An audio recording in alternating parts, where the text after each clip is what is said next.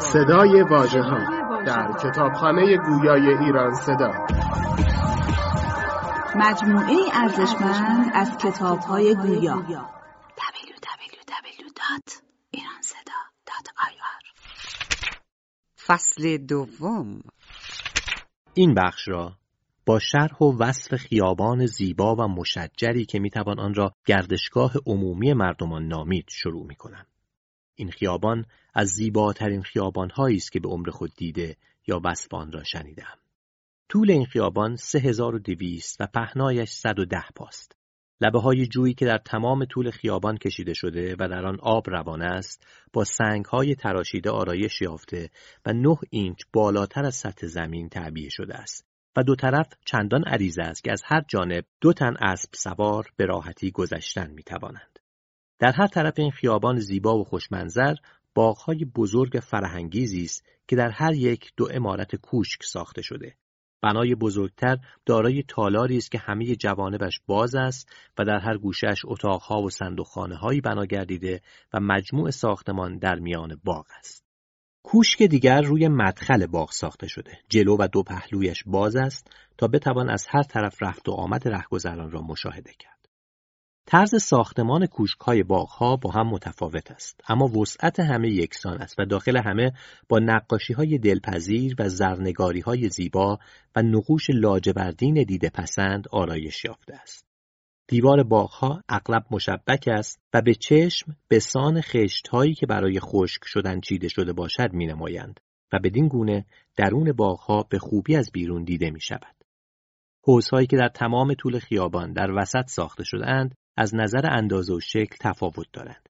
سطح این خیابان در آن سوی رود بلندتر و در این طرف رود کمی پست‌تر است و بدین سان هم در رفتن و هم در برگشتن میتوان حوض‌ها و فواره‌ها و آبشارها را که به راستی بسی زیبا و خوشمنظر و رویا آفرین است مشاهده کرد.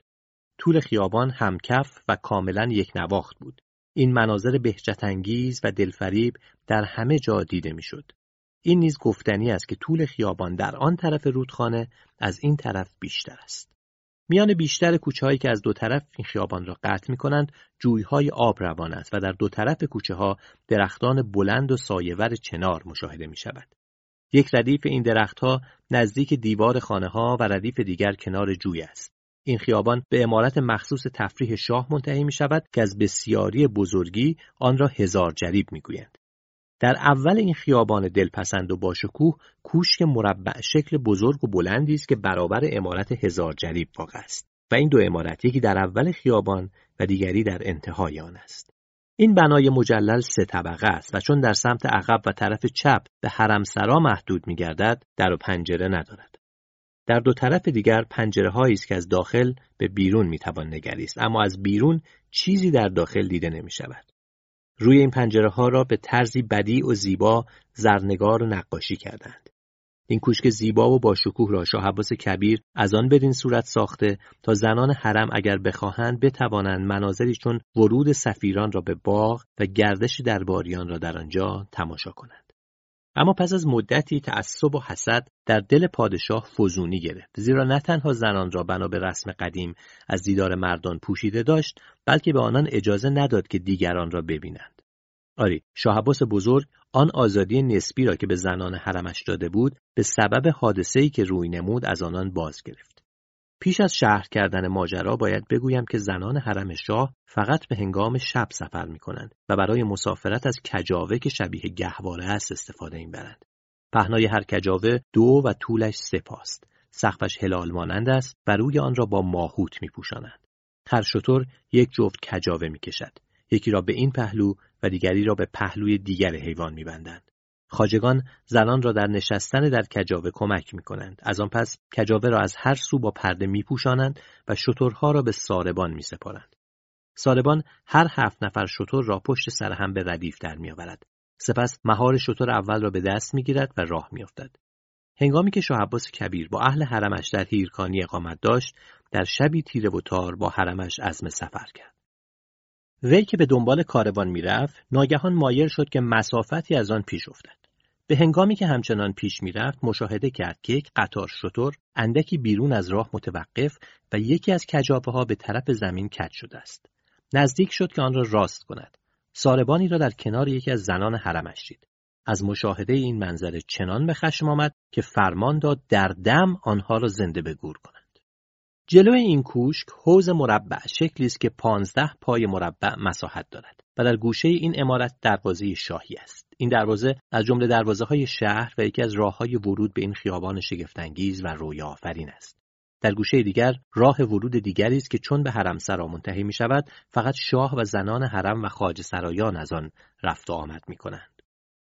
هفت حوض مایه صفا و زیبایی آن قسمت از خیابان است که بین رود و شهر قرار دارد. چهار از این حوضها بزرگ و نسبتاً عمیق و سه دیگر کوچک است. حوض اول مربع شکل و مساحتش پانزده پای مربع است. محیط حوض دوم که آن نیز چهار گوشه است از صد و بیست پا در می‌گذرد. میان این حوض تخت هشت گوشه‌ای است که یک پا بالاتر از سطح آب است. دور آن را نرده زیبایی احاطه کرده و وسعت تخت چندان است که ده نفر می‌توانند برای خنک شدن در آن درآیند و بیاسایند. باغ‌های پیرامون حوضی که تخت دارد عبارتند از باغ هشت گوشه و باغ خر که در آن میدانی برای اجرای مسابقات ساخته شده است. محیط حوض سوم که آن نیز هشت ضلعی است، صد و هشت پاست و باغ تخت و باغ بلبل در اطراف آن واقعند. حوض چهارم بالاتر از آبشار است. محیطش بیست پاست و در جانب چپ آن دروازه بزرگی است که با زیبایی و استادی هرچه تمامتر زرکاری و نقاشی شده و رو به حومه شهر دارد و در سمت راستش نیز دروازه‌ای است که به طرف کاخ سلطنتی گشوده می‌شود. حوض پنجم نیز کوچک و نزدیک آبشاری واقع است و باغ‌های پیرامونش باغ تاکستان و باغ توتستان نامیده می شود. حوض ششم چهار گوشه و درازای دورش صد و بیست و هشت پاست. باغ‌های روبروی این حوض باغ خانقاه درویشان حیدری و باغ درویشان نعمت اللهی است. زیرا این باغ و بناها و دیگر متعلقات آنها اختصاص به درویشانی دارد که پشت پا به دنیا زده از آن روی برگرداندند. پول و ثروت در نظرشان خاک می‌نماید. عمر را به آوارگی و بیخیالی و سستی می‌گذرانند، از گدایی روزی می‌خورند و از راهبان اروپایی به غایت آزاده‌تر و وارسته‌ترند، زیرا درویشان موصوف زاهدان واقعی‌اند. همه به تجرد و تنهایی روزگار می‌گذرانند و هر کدام مسکنی جداگانه دارند. من به افسانه‌ها و داستان‌ها و حکایات و نکته‌های دلنشین همواره دلبستگی داشتم و هر زمان مفاهیمی دلپسند و خردمندانه در آنها بیابم به دل و ذهن می سپارم و این رباعی زیبا و شوق انگیز را که در اینجا خواندم به خاطر سپردم.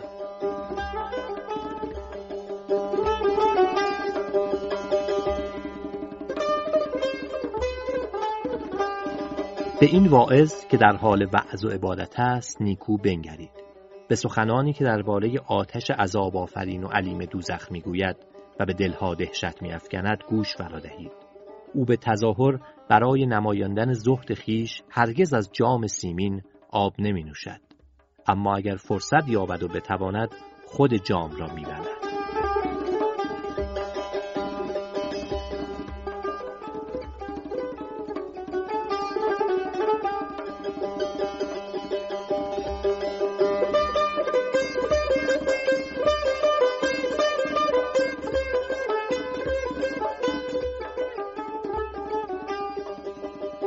و کسی در کنار این رباعی با مرکب نوشته است: این واعظ همانند قاضیانی است که مردم را به راستی و درستی می‌خوانند و برای فریب دادن خلق اشک می‌ریزند، اما از ربودن و دزدیدن مال یتیمان و بیوه زنان هرگز خودداری نمی‌کنند.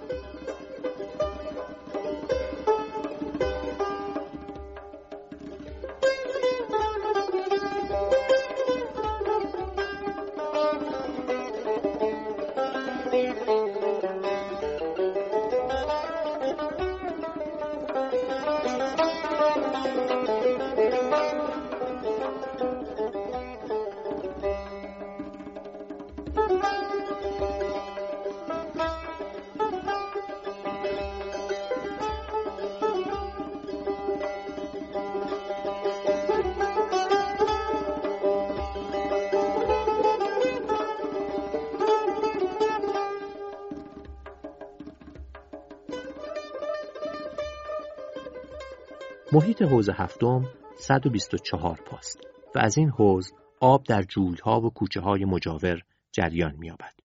میان دو حوض آخر سومین آبشار جای دارد و در اطرافش دو کوچه است که یکی از آن دو به باغ میرزا ابراهیم طبیب شاه صفی منتهی می‌شود. پدر و مادر این پزشک هر دو طبیب و هر دو پزشک دربار شاه عباس بزرگ بودند. زن طبیب حرمسرای شاه بود و چون عمر شوهرش از هفتاد سال درگذشته بود به وی اجازه دادند برای درمان کردن چند تن از زنان حرمسرا که به بیماری‌های سخت گرفتار آمده بودند به حرمسرا درآید، زیرا به سبب کبر سن از او بیمی در میان نبود. اما زن وی پس از روزی چند دریافت که زنان بیمار حرم برای درمان خیش به شوهرش مراجعه می‌کنند و تنها از دستورات وی پیروی می‌کنند و به او نمی‌پردازند و نزدیک است اعتبار او از میان برود. چاره‌گری را روزی به شاه گفت که شوهرش به تازگی کنیز هجده ساله‌ای را حامله کرده است. از آن زمان به این طبیب عمر پیموده اجازه ورود به حرمسرا ندادند. پل در آن سوی حوض هفتم است و باغ‌هایی که در محل تقاطع پل و خیابان واقعاً باغ قوشخانه شاه و باغ شیران شاه است. مفتول قفس قوش‌های شاه هم از طلاست و در اطراف باغ شیران راه آبی است که هنگام کاهش آب رودخانه بدانجا می‌رسد. و در اطراف باغ شیران راه آبی است که هنگام کاهش آب رودخانه بدانجا می‌رسد. در کنارهای دو سوی راست و چپ سدی است طولانی که به حومه شهر می‌پیوندد. سد طرف راست خوشمنظرتر است و بر کنارش خانه‌های اکابر و اعاظم شهر بنا شده و هر یک آنها درهای بزرگ، باغ‌های وسیع و باصفا و کوشک‌های زیبا دارد. در جمله این بناها کاخ میرشکارباشی، قصر تفنگچی آقاسی و باغ قوشخانه است که مرغان شکاری شاه در آن نگهداری و تربیت می‌شوند. در فصل تابستان وقتی آب رودخانه کاسته می شود و فرو می نشیند، هر روز به گاه عصر نجیبزادگان جوان برای ورزش کردن به آنجا می آیند و مردم برای اینکه اسبان و استران خود را به تند رفتاری عادت دهند در آنجا بر آنها سوار می شوند و می تازند. هر سال مدت نه ماه این خیابان به راستی خوشمنظر، با صفا و سرسبز و خرم و برای گردش کردن عصرها کاملا مناسب و مساعد است. در طول این ماه‌ها زمین و باغچه‌ها را آبپاشی می‌کنند و روی حوض‌ها را غرق گل می‌سازند. روی سکوهای کوتاه جلوی درها را فرش می‌کنند، در آن می‌نشینند و به کشیدن قلیان مشغول می‌شوند. بعضی از افراد محتشم نیز با اسب در خیابان رفت و آمد و گردش می‌کنند. این خیابان را چهار باغ می‌گویند، زیرا در زمان‌های گذشته در این محل چهار باغ وقفی وجود داشته است. هنگامی که شاه عباس بزرگ به احداث این خیابان آغاز نهاد، این باغ‌ها را تا همیشه اجاره کرد و هر سال دویست تومان اجاره آنها را می‌پرداخت. شاه چندان به ساختن و آباد کردن این خیابان علاقه داشت که اجازه نمی‌داد بی حضور وی یک درخت در آن نشانده شود. حکایت می‌کنند که پادشاه به هنگام قرض هر درخت یک سکه طلا به ارزش هشت فرانک و یک سکه سیمین به بهای هجده سو که به نام او سکه زده شده بود، پای هر درخت در خاک می‌کرده است. غالب اعیان و اشراف دولت به منظور آباد و زیبا کردن خیابان در هر دو طرف بناهای بدیع و باشکوه برآوردند. علاوردی خان سپهسالار ارتش ایران، فاتح بلندنام که دوست و مورد توجه خاص شاه بود، بدین نیت پل عظیمی که شاهکار هنر معماری و بسی باشکوه و زیباست بر روی زاینده رود بنا کرد. این پل عالی وسیله دو شیب ملایم که هر یک هشتاد پا درازا دارد در هر دو طرف به خیابان متصل می شود. طول پل سیصد و شصت قدم و پهنایش سیزده قدم است. سطح آن از سنگ‌های تراشیده فرش شده، اما دیوارهای دو طرف که به جای جانپناه است از آجر است. این پل دارای چهار برج مدور برآمده از سنگ تراشیده است که ارتفاعشان برابر بلندی‌های دیوارهاست و به منظور استحکام بخشیدن بیشتر به دیوارها ساخته شده. ضخامت دیوارها شش پا، بلندیشان چهارده پانزده پا و در تمام طول دارای غرفه هایی است و در بالا به نوعی تارمی آجری مشبک است که ارتفاعش به سه پا می رسد. این تارمی مشبک آجری چنان تعبیه شده که بالای دیوارهای پل را چونان مهتابی یا دالانی درآورده و می توان از راه برج ها به بالای آن رفت.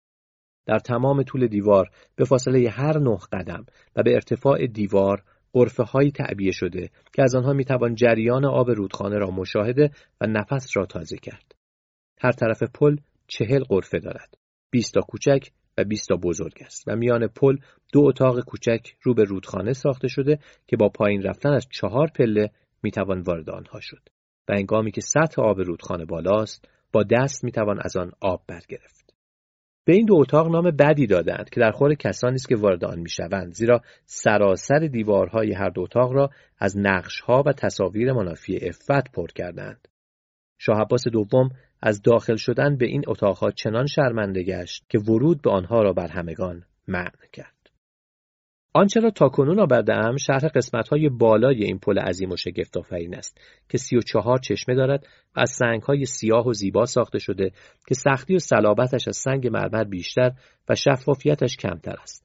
چشمه‌ها یا دهانه‌های پل از همین جنس سنگ بنا گردیده و پایه‌های پل در هر دو طرف به اندازه ده پا جلو رفته و در میان آن و اطرافش روزنه‌هایی است که آب از این مجاری می‌گذرد. و هنگامی که آب رود کم و پایین باشد میتوان بدون نگرانی از تر شدن گذر کرد. درون چشمه ها کاملا صاف و باز است و در فواصل دو قدم به دو قدم سنگ های مکعب شکلی به ارتفاع نیم تباس یک متر تعبیه شده که انسان میتواند از روی همه آنها بجهد و بیان که تر شود خود را از یک طرف رود به طرف دیگر برساند. جز اینها راه دراز و باریکی بالای دهانه ها تعبیه شده و در جمع چنان است که هشت نفر می توانند همزمان با هم از راه‌های مختلف این پل خود را از یک طرف رود به طرف دیگر برسانند. این پل را معمولاً پل جلفا می نامند، زیرا شهر را به آبادی جلفا که محل سکونت همه مسیحیان پایتخت است مربوط می کند. همچنین به نام بانیش الله وردی خان می خوانند. فراموش کردم که بگویم از راه پله هایی که در چشمه ها تعبیه شده می توان از بالای پل به زیر آمد. برای تکمیل توصیف این خیابان زیبا و فرح بخش اصفهان باید به شرح باغ خرم و با صفایی که در آخر آن است و هزار جریب نامید می شود بپردازم. این نام را از آن به این باغ دادند که به راستی هزار جریب وسعت دارد. بله، به سبب بزرگیش به این نام موسوم شده است. این باغ بزرگ و زیبا پانزده خیابان دارد که دوازده تای آنها به شمار طبقات باغ عرضی است.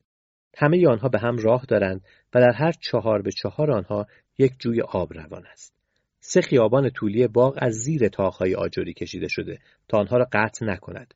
سه خیابان مذکور از یک طرف باغ به طرف مقابل امتداد یافته و میان ششمین طبقه باغ کوشک سه طبقه‌ای ساخته شده که خیابان را قطع می‌کند و چندان بزرگ و وسیع است که دویست نفر می‌توانند به راحتی در آن بنشینند. یک کوشک نیز نزدیک در ورودی باغ و کوشک دیگری در انتهای باغ ساخته شده و این دو از نظر سبک معماری کاملا مشابه یکدیگرند. در بهاران که هنگام شکفتن گلها و نواخوانی بلبلان و وزیدن نسیم جانپرور است، خاصه وقتی که آب در نهرهای باغ روان است و فواره‌ها به گرد خود آب می‌افشانند، دیدن این باغ بزرگ و زیبا خرمی و شکفتگی و جاذبه خاص دارد و نظاره‌گری به پرندگان زیبا که در قفس‌های واقع در میان شاخ و برگ درختان نغمه‌گری می‌کنند، جان را تازه می‌دارد. ادامه راه از دو دروازه بزرگ خیابان چهارباغ، یکی به کوی عباس‌آباد و دیگری به کاخ شاه می‌رسد. راهی که به محله عباس‌آباد می‌پیوندد، از کوچه‌ای می‌گذرد که آن را باغ مکه می‌نامند، زیرا در روزگاران گذشته در آنجا باغی بزرگ بوده که به محل توقف زائران مکه اختصاص داشته است. شاه فقید این باغ بزرگ را به دو تن از حکیمباشی‌های دربارش که یکی از آن دو حکیمباشی بزرگ و دیگری حکیمباشی کوچک نامیده میشد بخشید. این هر دو هر کدام در قسمتی از آن باغ ساختمان بزرگ و باشکوهی بنا کردند. اما شاه سلیمان این هر دو حکیم را به جرم ناتوانی در درمان کردن پدر تاجدارش به قم تبعید کرد و از آن پس این دو عمارت رو به ویرانی نهاد. از دروازه دیگر راه به کوچه محمد بیگ وزیر اعظم میرسد. محمد بیگ نیز به فرمان شاه عباس دوم به قم تبعید شد، اما جانشین شاه بر او بخشید، وی را مورد مرحمت قرار داد و به حکومت ایالت مهمی فرستاد. در آخر این کوچه بر طرف راست مسجد کوچکی است و طرف چپ قصر صدر خاصه باغ است که متولی همه موقوفات شاه و خاندان سلطنتی است و دایی پادشاه است، از آنکه زن صدر خاصه خواهر شاه عباس ثانی است. من ناظر بنای این کاخ بودم و در وصف آن بدین اختصار می‌ورزم که طول تالار بزرگ آن هشتاد پا و عرضش هم چندان است. این تالار از جهت طول به وسیله طارمی خاتمکاری زیبایی به ارتفاع سه پا به دو بخش تقسیم شده، زیرا سطح قسمت داخلی آن از قسمت قدامی بالاتر است. بلندی این تالار سی پاست و آسمانهاش از خاتمکاری یکپارچه پوشانده شده. بالا بردن و کار گذاشتن خاتمکاری یکپارچه‌ای بدین عظمت مستلزم مهارت و قدرت بسیار و به کار گرفتن آلات و اسباب خاصی بوده است. در اطراف این تالار دهلیزهایی است که طارمی موصوف یکی از آنها را قطع می‌کند. همچنین دور آن چهار تالار کوچک، چندین اتاق و شاهنشین و صندوقخانه و پله‌های مخفی و هزاران جای راحت دیگر وجود دارد. سراسر این بناهای مجلل و شگفت‌انگیز زرنگار و به نقش‌های بدیع نگارین است. کتیبه‌های این عمارت عالی در بردارندگی والاترین و ارجمندترین اندیشه‌ها و مفاهیم معنوی و اخلاقی است و از آن جمله است توجه به ذات لایزال و اعتقاد صافی به یکتایی و دانایی و بینایی یزدان پاک که شیوه مؤمنان صادق در دنیا و مایه رستگاری این نیکبختان در آن سر است. هیچ کس به آدمی نزدیکتر و مهربانتر از خدا نیست و در نظر خلقان هیچ ناشناخته تر از پروردگار نیست. شگفت این که خدا به مردمان چنین نزدیک است و انسان چنان از خدا دور. آستان منیع پروردگار که پرستشگاه مؤمنان راستین است، پناهگاه مطمئن بلارسیدگان و مصیبت دیدگان و دردمندان نیز هست. اراده و خواست خدای منان سنگ محکی است تا بدان وسیله سیه‌دلی پنهانی نابکاران آشکار و شناخته گردد، همچنان که محک زر سره را از قش می‌نماید. آنکه رضا به داده دادار آسمان می‌دهد و بر آستان خدا سر تسلیم و تمکین می‌نهد، از همه مصائب و بلاها و محنت‌های دو جهان می‌رهد. کسی که جز رضا و خوشنودی خالق اکبر اندیشه‌ای در سر ندارد و به عشق خدا می‌زید، هرگز نمی‌میرد و نیکبخت کسی که خرد راهنمای اوست. دور این بنای مجلل را بنا به شیوه ایرانیان باغی بزرگ فرا گرفته و حوض مستطیل شکلی که سطحش از شصت پای مربع در می‌گذرد جلوی آن است. افزون بر این عمارت با شکوه دو بنای همانند مخصوص پذیرایی و یک حرمسرای بزرگ و آراسته که در شکوهمندی کم از عمارت دیگر نیست در آن است. مخارج ساختمان کلیه این بناها را زن صدر خاصه پرداخته تا شوهرش میان مردمان مقام و مرتبت شایسته داشته باشد. زیرا پادشاهان ایران دختران خود را به بزرگان و نجیب زادگان جاهجو و دلیر شوهر نمیدهند، از آنکه میترسند دامادشان روزی هوس پادشاهی کند و فتنه ها برانگیزد. برای رفع این نگرانی میان جامعه ملاریان یا فقیهان کسی را که به طبع آرام و نیک صورت باشد به دامادی برمیگزینند و به او سمت اجتهاد یا دیگر مناصبی از این گونه میدهند و این برای داماد طالعی بلند و فرخنده است که افتخار دامادی شاه را مییابد. اما این گل زیبا و بویا خارهای خلنده و گزنده دارد، زیرا هر فرزند نرینه‌ای که از این پیوند در وجود آید نابینا یا کشته می‌شود.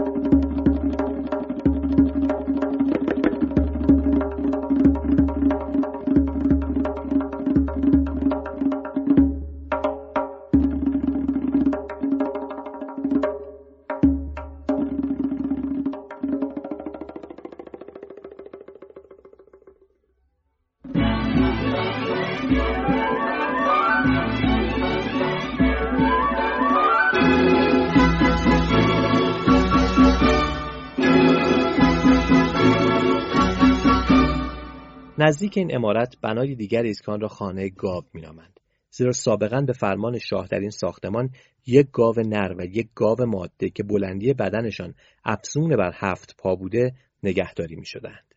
این گاوها را محمدعلی بیگ که در زمان سلطنت سه پادشاه ناظر بوده هنگام برگشتن از مکه به سبب بلندی اندام و قرابت جسم با خود آورده بوده است. اما این دو گاو دیر نماندند و مردند. اکنون این کاخ مسکن غلامان شاه، یعنی جوانانی است که از گاه کودکی به خدمت پادشاه درآمدند و پس از اینکه بالیدند و سزاواری یافتند، به گذشت زمان به مقامات عالی دست می‌یابند. از آن پس کاخ توپچی باشی است که کاملاً به باروی شهر چسبیده است.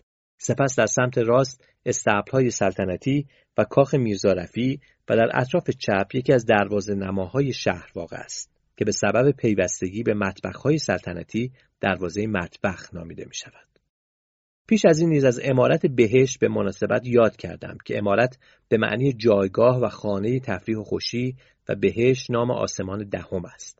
این تالار که قطرش شصت پاست به شکل نامنظم ساخته شده و هفت گوشه یا هفت پهلو دارد و ضلع آخر پهن‌تر از دیگر پهلوهاست. بالا و میان تالار گنبدی است به ارتفاع تقریبی شانزده یا هجده تواضع، حدود سی و پنج متر، که بر روی طاق‌های هلالی شکل که عده‌ای آنها برابر اضلاع زوایای تالار است قرار دارد. سراسر سقف از خاتمکاری‌های بسیار ظریف و زیبا پوشیده شده و جرزها و ستونها چنان ساخته شده که دالانها و غلامگردشی‌های زیاد در آن به وجود آمده است. میان دهلیزها و راهروها افسون بر صد جای کوچک که هر یک به نوبه خود بدیع‌ترین، زیباترین و شگفت‌انگیزترین مکان‌هاست وجود دارد. بر هر یک از این محل‌ها از روزنه نور نیمرنگی که متناسب با جای تفریح و شادی است به درون می‌تابد. همه این جایگاه‌ها از جهت حجم و شکل و سبک ساختمان و شیوه و وسیله تزیینات با هم متفاوتند و در هر یک چیزی جداگانه است. در برخی چند بخاری گوناگون و در بعضی حوض‌ها و فواره‌هایی است که آب از درون لوله‌هایی که میان طاق‌ها تعبیه شده به دان‌ها جریان می‌یابد.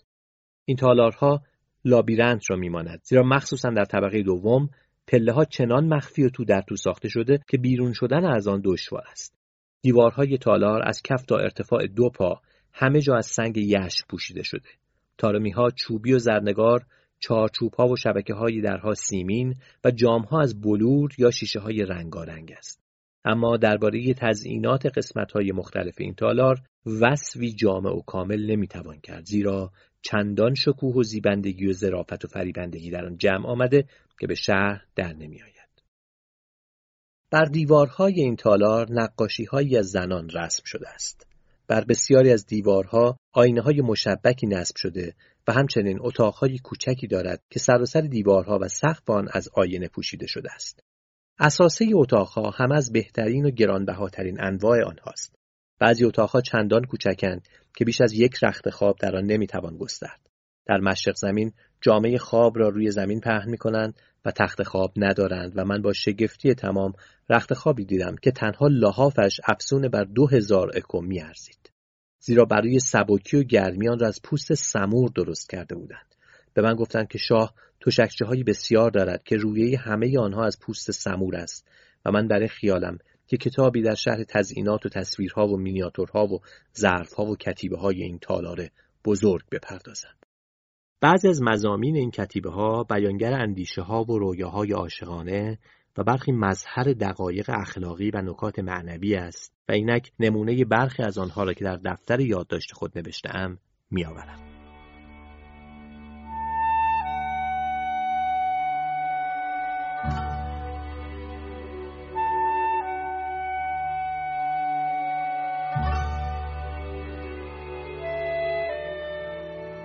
گل لاله رازگشای درون من است. من چهره‌ای آتشگون و دلی سوخته دارم.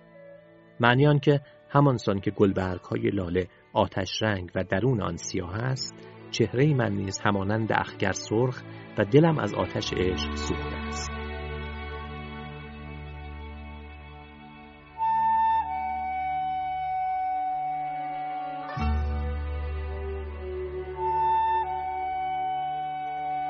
هر زیبارویی گرچه از غایت حسن گردن افرازد و سر بر ابر ساید، باری پای در گل دارد. یعنی سنگینی شهوات، مناعت طبع، فخامت روح و اندیشه را تباه می کند.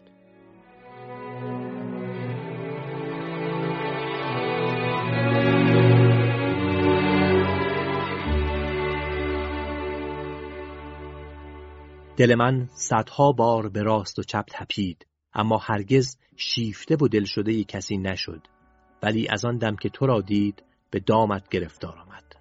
در آنجا که تو نیستی ماندن نمیتوانم، تو مردمک چشم منی، تو را گم کردم و نمیدانم به که و بر چه نظر افکنم، چاره جز مردن ندارم.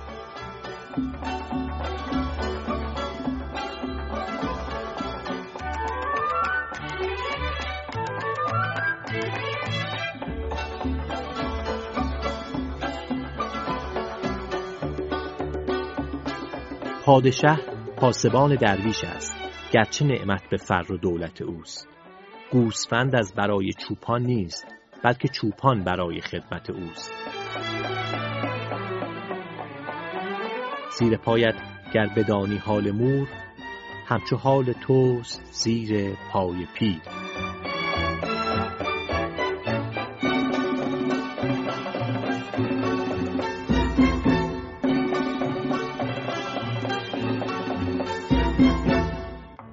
کتیبه یک پیش بخاری چنین است: از سرمای زمستان بیم به دل راه ندهید، زیرا فقط برودت و سلامت است.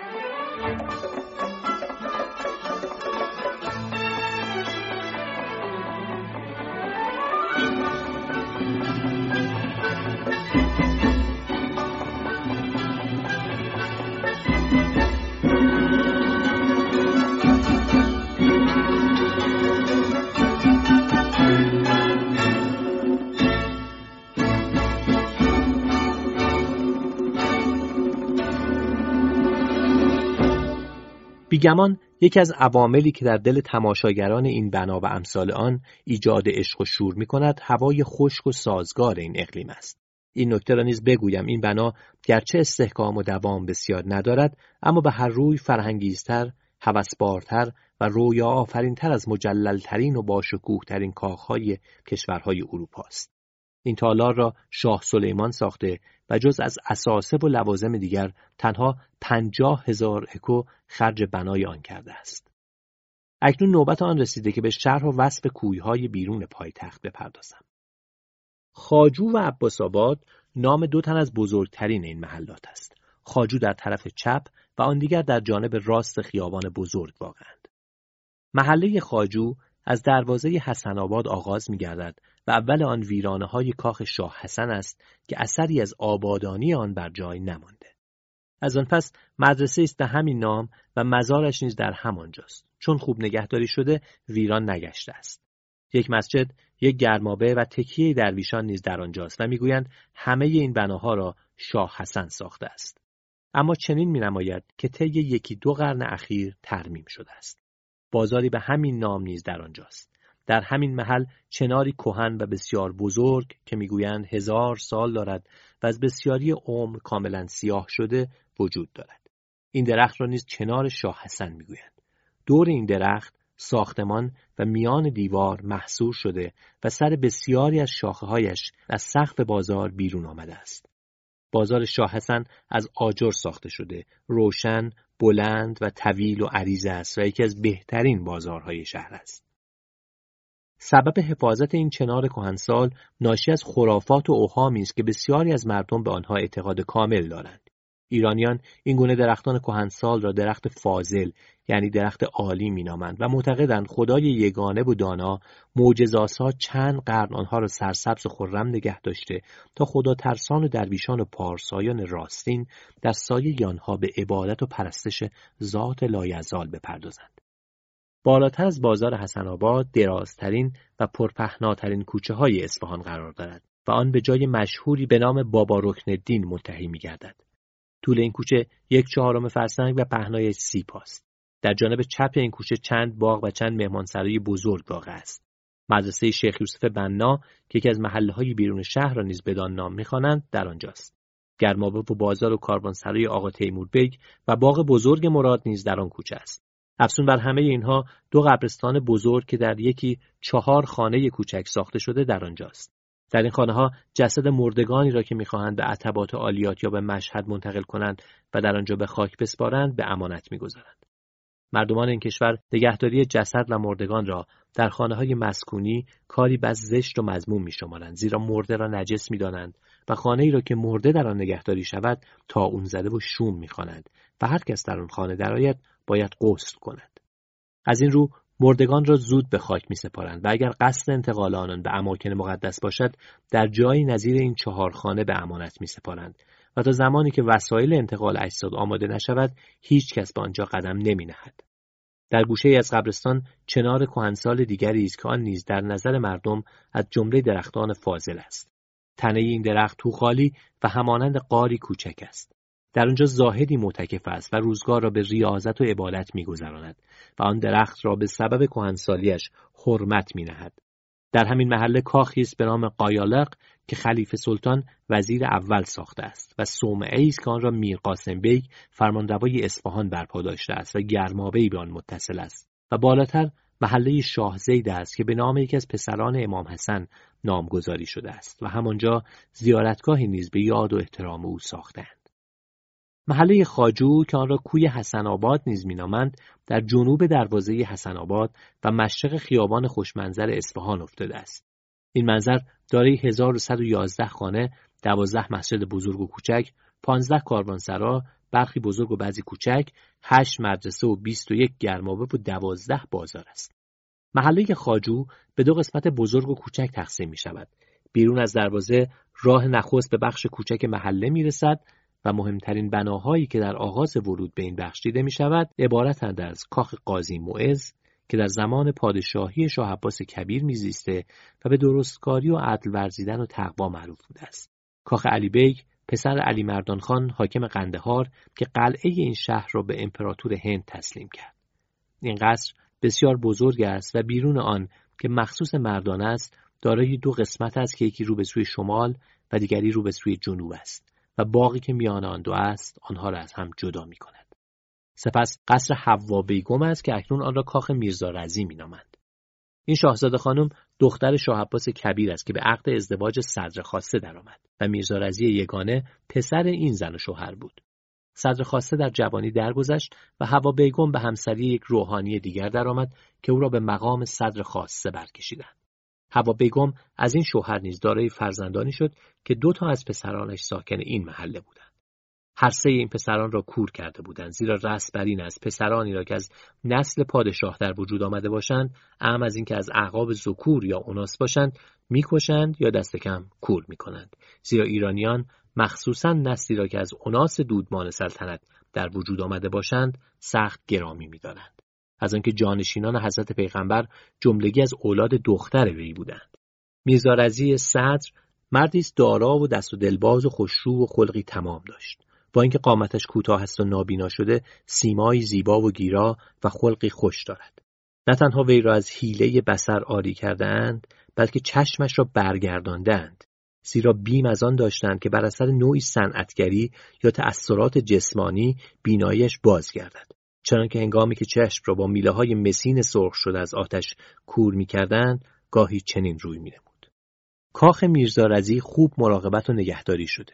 آن قسمت کاخ که مخصوص پذیرایی است، ساختمانی بزرگ و چهار گوشه است که دارای چهار تالار بزرگ است و هر کدام رو به یکی از چهار جهت دارد تا در هر فصل به تناسب از یکی از آنها استفاده کنند و میان این تالارها اتاقهای بزرگ و کوچک دو طبقه است که در نهایت زیبایی ساخته شده و آسمانه و دیوارهای آنها همه زرنگار است و کتیبه هایی که بر آن نقش شده دارای مضامین و مفاهیم بسیار بلند است و از آن جمله است.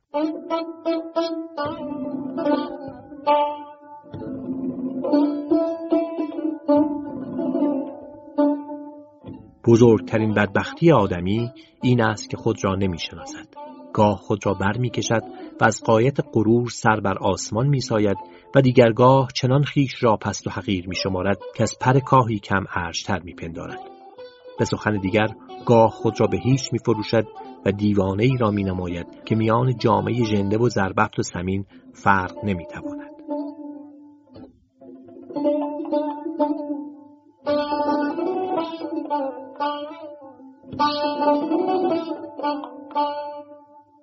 نردبان این جهان ما و منی است، عاقبت این نردبان افتادنی است.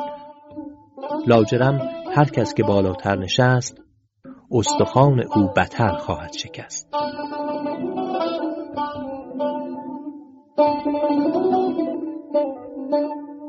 بدبختی همانند آتش تفنگی است که اگر به هنگام از تافتن آن جلوگیری شود، فرونشاندنش آسان است وگرنه خاموش کردنش دشوار، بل محال می نماید و همه آنچه را در جوار اوست می سوزاند.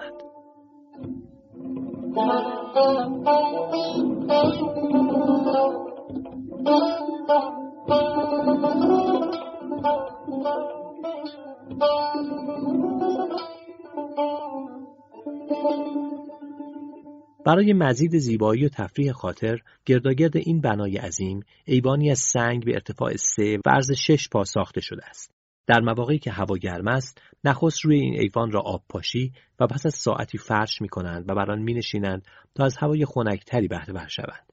همچنین در همین ایوان از مردمان عادی که با آنان کاری دارند و نمیخواهند به تالار ببرند پذیرایی می کنند. این بنای مجلل در مدخل باغ بسیار بزرگی که حوضها، جویها و فواره‌های زیاد دارد ساخته شده و آبدارخانه و انبارهای وسیعش در کنار در است.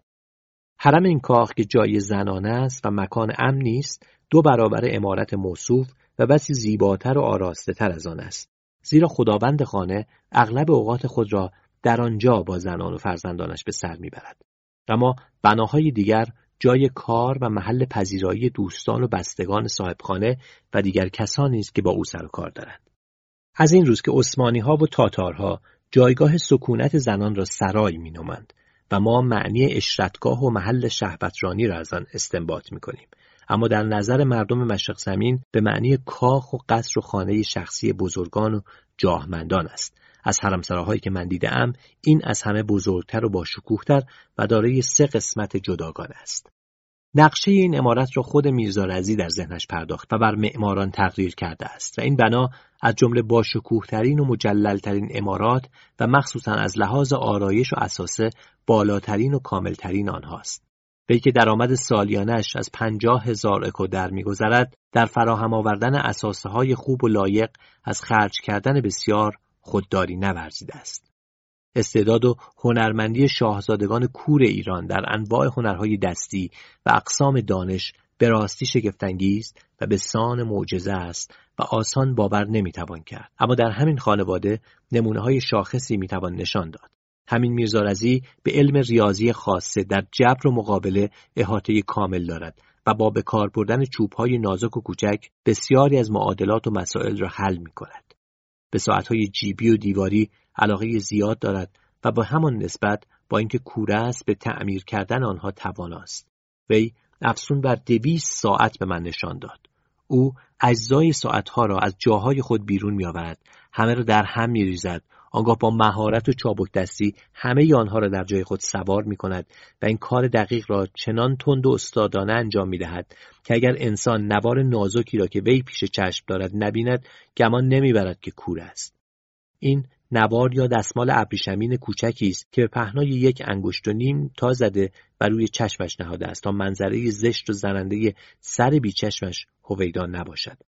وقتی میخواست ساعتی را بخرد، به چشم خود دیدم که اول ساعت را گرفت و همه جای آن را با دستش لمس کرد تا دریابد قاب آن خوب ساخته و پرداخته شده یا نه.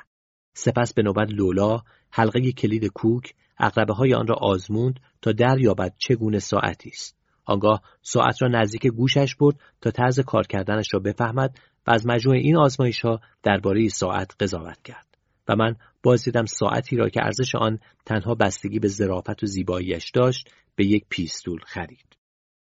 یک بار من ساعتی را که قاب طلای میناکاری شده‌ای داشت اما خود ساعت معمولی و پیش پا افتاده بود، با چندین ساعت که از نظر هنری جالب بودند در هم ریختم و در اختیار او نهادم. وی آسان و زود آن ساعت ناقابل را باز شناخت و گفت چرا این ساعت را که معمولی است میان این ساعت‌های خوب جا داده‌ای؟ از میان بیست چرخ ساعت که در هم ریخته شده بود، یکی از آنها را که ضایع و بی‌مصرف شده بود شناخت و برداشت و خرد کرد.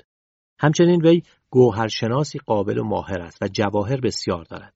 در آغاز آشنایی از طرز بیان و سخن گفتن وی سخت در شگفت ماندم و از خنده خودداری کردن نتوانستم، زیرا وقتی درباره چیز کمیاب و گرانبهایی که با خود داشتم با او صحبت می‌کردم، با اعتماد به نفس تمام گفت بدان را ببینم، نشانم بده تا خوب تماشا کنم. او همانند کسی که هم چشمان بینا دارد و هم در کار جواهرشناسی معرفت کامل با اطمینان خاطر سخن می‌گفت. اما درباره برادران میرزا رضی که هر دو در رشته ریاضیات چنان متبحرند که در این مورد چندین کتاب تألیف کرده‌اند و به بستگان و آشنایان خود درس می‌دهند، هنوز چیزی نگفتم. در اینجا اندکی از برادر بزرگترش سخن می‌گویم و درباره برادر کوچکتر بدین اختصار می‌ورزم که دانش وی از علم برادر بزرگش خیلی کمتر نیست. این هر دو برادر در اخترگری و ستاره شناسی که در مشرق زمین اعتبار تمام دارد و توسعه فراوان یافته شهرت بسیار کسب کردند. برادر بزرگ، این کور بینادل، جزئیات حرکات کلیه اجرام سماوی را اندازه‌گیری می‌کند و معادلات سه مجهولی را به سان ریاضیدانان اروپا آسان و سریع حل می‌کند. من بارها در محضر تدریس او حضور داشتم و مهارت وی را در حسابگری با سرانگشتان و کثرت فراست و استعدادش را دریافتم و ستایشگر فضل و دانش او بودم. وی به هنگام محاسبه و حل معادلات لوحی به قطر بیست و پنج تا سی اینچ جلویش می‌نهاد و جعبه‌ای را که پر از پاره‌های موم نرمی است که به صورت میله‌های کوچک و باریک درآمده در کنارش می‌گذارد و هر زمان بخواهد فی‌المثل شکل کره یا تصویر دیگری رسم کند، پایه پرگار را روی لوح می‌نهاد و شاخه دیگر را با مداد مومی به سرانگشتان خود گرفته بدین وسیله شکل مورد نظرش را می‌کشد و سپس اقطار و اوتار و نصف النهارات و آنچه را بخواهد به بهترین و درستترین صورت ترسیم می کند و اگر بر سر آن باشد که طول و عرض بعضی اجرام سماوی را اندازه بگیرد، کسی را برای خواندن کتاب‌های مورد نظر به خدمت می گیرد و به خواندن جداول و اعداد لازم وامی دارد و آنها را با مدادهای مومی خود بر روی لوح درج می کند و آنگاه با سرانگشتان خیش درجه ها، دقیقه ها و ثانیه ها و دیگر محاسبات را در می یابد و در آخر کار به خواننده کتاب دستور می دهد از روی جدول ها مقدار متوسط معادلات را تقریر کند و او با مداد مومی همانند بینایان آن معادلات را حل می کند. هنر شگفت و باور نکردنی برادر کوچکتر این است که با سرانگشتان خیش با استادی و مهارت هرچه بیشتر از چوب، مجسمه انسان، اسب، پرندگان، گل و دیگر چیزها و جانوران را می‌سازد و من از چابک دستی و صنعتگریش سخت در عجب ماندم. این هنرمند شگفت‌آفرین گربه را به غایت دوست دارد و همیشه دور او عده زیادی از زیباترین گربه‌های ایران بلکه جهان جمعند. این نیز گفتنی است که در هیچ نقطه روی زمین گربه‌هایی مانند گربه‌های اصفهان که همه دارای موهای دراز و نرم و لطیفند وجود ندارد. طرز زندگانی شاهزادگان نابینای ایران چنین است که اندکی آن را آوردم. غالب اینان روزگار خود را با تفریحات سالم به سر میبرند و رفتارشان با زن و فرزندانشان مانند رفتار افراد درشتخو وحشیانه نیست. جز آنچه گفتم دو چیز دیگر میتوانم درباره میرزا رضی بگویم. نخست اینکه دور چشمان او اثر زخم‌های التیام یافته بیشتری است، زیرا هنگامی که می‌خواستند این عمل وحشیانه را درباره وی انجام دهند بزرگسال بوده و لاجرم مقاومت کرده. و افزون بر این، خواجه‌ای که مأمور نابینا کردن وی بوده در این کار زشت مهارت نداشته و تیغش را بد به کار گرفته است. از این رو نوار یا پرده‌ای که روی چشمش می‌گذارد از نوار کورشدگان دیگر که معمولاً بیش از یک اینچ پهنا ندارد اندکی عریض‌تر است. دو دیگر این که اگر شاه عباس دوم نمی‌مرد وی سخت به مسکنت و فلاکت گرفتار می‌شد. توضیح این که در این خانواده موقوفه‌ای بوده که هر سال قریب بیست هزار لیبر درآمد داشت و واقف وصیت کرده بود پس از مرگ وی این موقوفه در اختیار داناترین و درستکارترین و خردورزترین افراد خاندانش باشد و میرزا رضی خود را جامع این شرایط می‌دانست و می‌خواست متولی این موقوفه باشد. اما صدر خاصه به عذر اینکه وی کور است مخالفت می‌کرد و در این خیال بود آن را به کسی دیگری بسپارد. میرزا رضی از تصمیم صدر خاصه خشمگین شد و بانگ برآورد: گرچه کورم اما هم مردی روحانی و درستکارم و هم شاهزادم، پس چگونه شایستگی تولیت را ندارم؟ معاندان این مرد کور گفته‌هایش را به گوش شاه رساندند و گفتند این مرد به پشتگرمی چهارصد تن بنده و خدمتگزار و سیصد اسب که از آن اوست از این گونه سخنان گستاخانه بسیار می‌گوید و هر روز به بهانه‌ای در کارهای مهم دخالت می‌کند.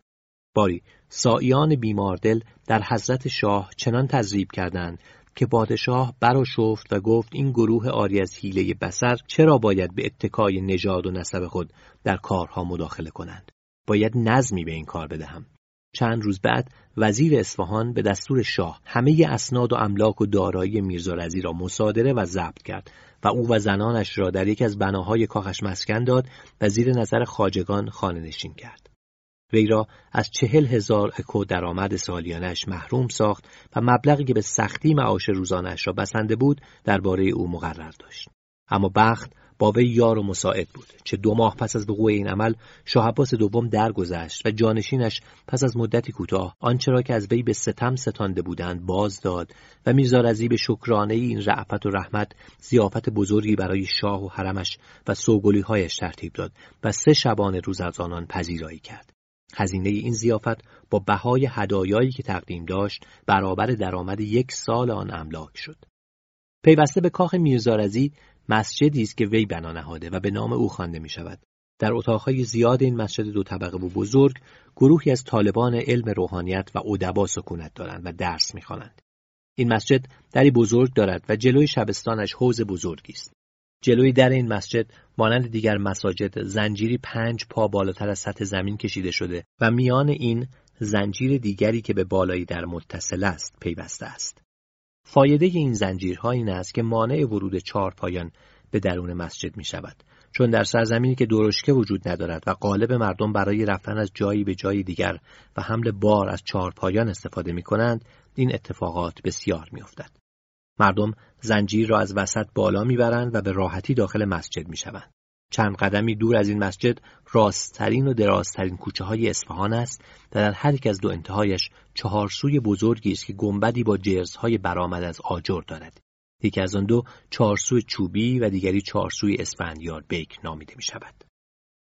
در طرف چپ این کوچه محله صالح آباد واقع است. این محله جز از چندین کوچه میانبر پنج یا شش کوچه مهم دارد که همه به رودخانه منتهی می شود. باغبانان شاه که بیلزنهای شاه نامیده می شوند غالبا در این کوی مسکن دارند و مهمترین بناهای این محله قصر قاضی خان و سه کاروانسرای بزرگ است که زمان اقامت من در اصفهان تمام خراسانی ها در آنجا فرود می آمدند و سکونت می گزیدند.